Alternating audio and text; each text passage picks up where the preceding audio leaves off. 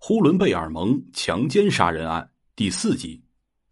从杨家出来之后，杨万春和韩立军等来到了女厂员住的一二号宿舍。休息了一会儿之后，在杨万春的提议下，他们又到各个房间去补刀。半个小时以后，他们又都回到了一号宿舍。于洪杰找来了纸和笔，写起了遗书。其他人纷纷效仿，最后只有于洪杰算是写完了。韩立军抄了一份他俩把遗书交给了女厂员赵丁芝。在于洪杰的指使下，韩立军带着几个恶魔挨个房间的翻箱倒柜，对死者也一个个的搜身，手表、钱、粮票，凡是他们认为有用的、值钱的，全都要，将公司财物洗劫一空。于洪杰自己则带着几个人去砸农场的仓库。并把全部的四箱硝铵炸药都搬到了一号宿舍，接上了杨万春带来的雷管和导火索。随后，于洪杰又叫人搞点汽油来，杨万春带人拎了几桶汽油。于洪杰嫌少，就大骂他们不会办事，成不了气候。杨万春见状，干脆带人把仓库里的五六桶汽油全部滚到了一号宿舍，并且把盖子拧开，准备和红旗农场同归于尽。十七日早晨五点钟，于洪杰等人又把十七名女知青押到了农场后边一百多米外的大菜窖，随后把王守礼、李东东也押了过去，把他们分别捆绑在菜窖的立柱上。于洪杰叫人把菜窖的大铁门锁上，而后回到了六号宿舍。于红军叫韩立军到食堂找了些下酒菜，一边吃喝一边等着队长何景增被杀死。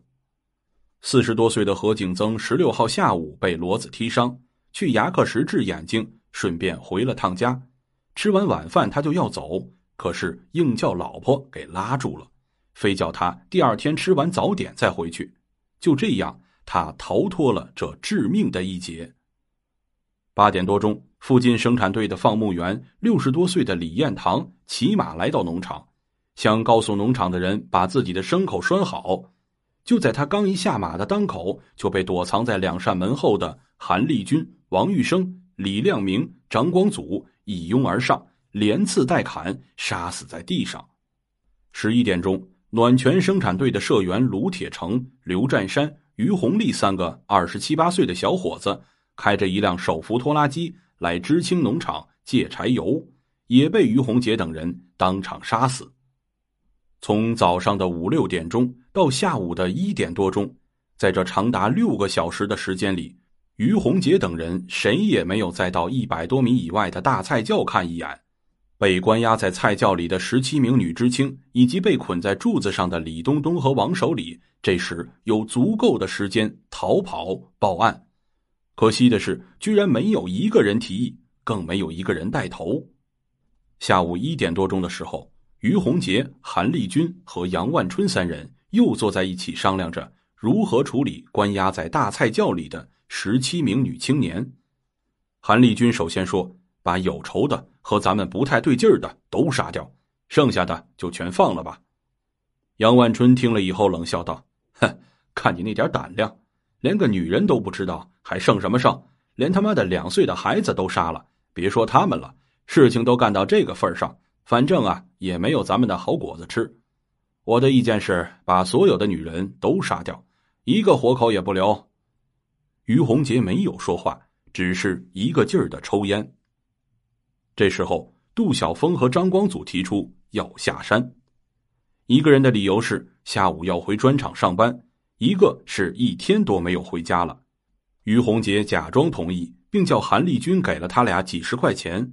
所有抢劫来的钱都在韩立军和杨万春手中保管着。杜晓峰和张光祖接过钱，正要转身离去，于洪杰就把枪端了起来。两个人一看不妙，急忙的躲到一边。枪响了，两个人都吓坏了，不约而同的跪在地上祈求饶命，表示坚决不走，绝不单独下山，要和兄弟们同生死，共患难。在其他人的劝说下。于洪杰这才饶了他们，随后他又把枪交给了杜晓峰和张光祖，叫他们两个负责监视大路上的情况，发现问题随时向他报告。说完，就带着其他人去了大菜窖。那么，大菜窖中的十七名女生又将面临什么样的遭遇呢？咱们下章再说。